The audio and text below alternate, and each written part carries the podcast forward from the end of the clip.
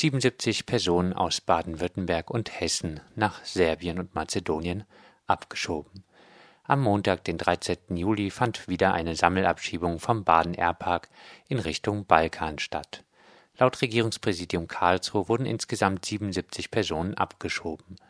Nach Serbien wurden 56 Menschen, darunter 20 aus Hessen und 36 aus dem grün-rot regierten Baden-Württemberg abgeschoben. Die 21 Betroffenen, die nach Mazedonien abgeschoben wurden, stammten alle aus Baden-Württemberg. Sehr wahrscheinlich handelte es sich bei der Mehrzahl der Abgeschobenen, wie bei den Sammelabschiebungen nach Serbien und Mazedonien üblich, um Angehörige der diskriminierten europäischen Minderheit der Roma.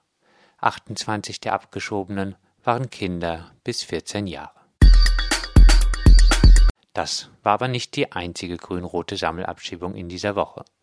Nur zwei Tage später wurde an diesem Mittwoch, den 15. Juli, 90 Personen über den Deportation Airpark in den Kosovo abgeschoben.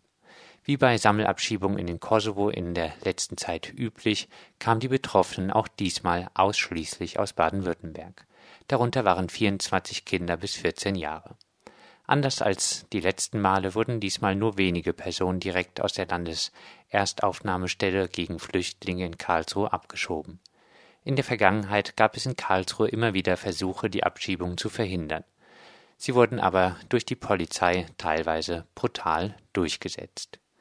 Mit den Sammelabschiebungen bestätigt sich erneut die durch das Freiburger Forum aktiv gegen Ausgrenzung angekündigte Abschiebewelle der grün-roten Landesregierung. Die nächsten Sammelabschiebungen finden demnach voraussichtlich bereits in der Nacht von kommenden Sonntag auf Montag, den 20. Juli, nach Serbien und Mazedonien und in der Nacht von Dienstag auf Mittwoch, den 22. Juli, in den Kosovo statt. Korrektur Goll, FDP, hielt keinen Vortrag bei rechtsradikaler Burschenschaft. Entgegen unserer Nachricht von letzter Woche mit dem Titel Ex-Justizminister und Mitglied des NSU-Untersuchungsausschusses Goll, FDP, zu Gast bei rechtsradikaler Burschenschaft, war Ulrich Goll nach Angaben der FDP doch nicht zu Gast bei der Burschenschaft Normannia in Heidelberg. Goll sollte dort unter dem Motto Freiheit in Sicherheit sprechen. Die Normannia hatte die Veranstaltung auf Facebook beworben.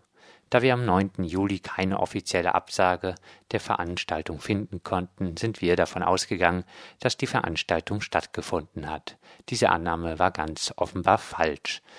Die Normannia ist laut VVN BDA Heidelberg seit Jahrzehnten für ihre völkischen, rassistischen und antisemitischen Veranstaltungen und Skandale berüchtigt und pflegt Kontakte bis weit ins neonazistische Milieu.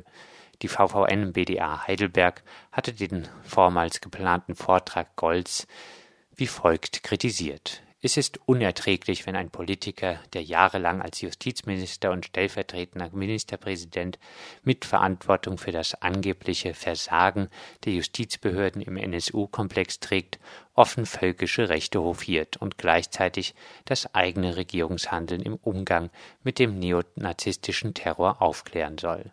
Was Goll dazu bewogen hat, den zugesagten Vortrag dann doch nicht zu halten, ist uns derzeit nicht näher bekannt.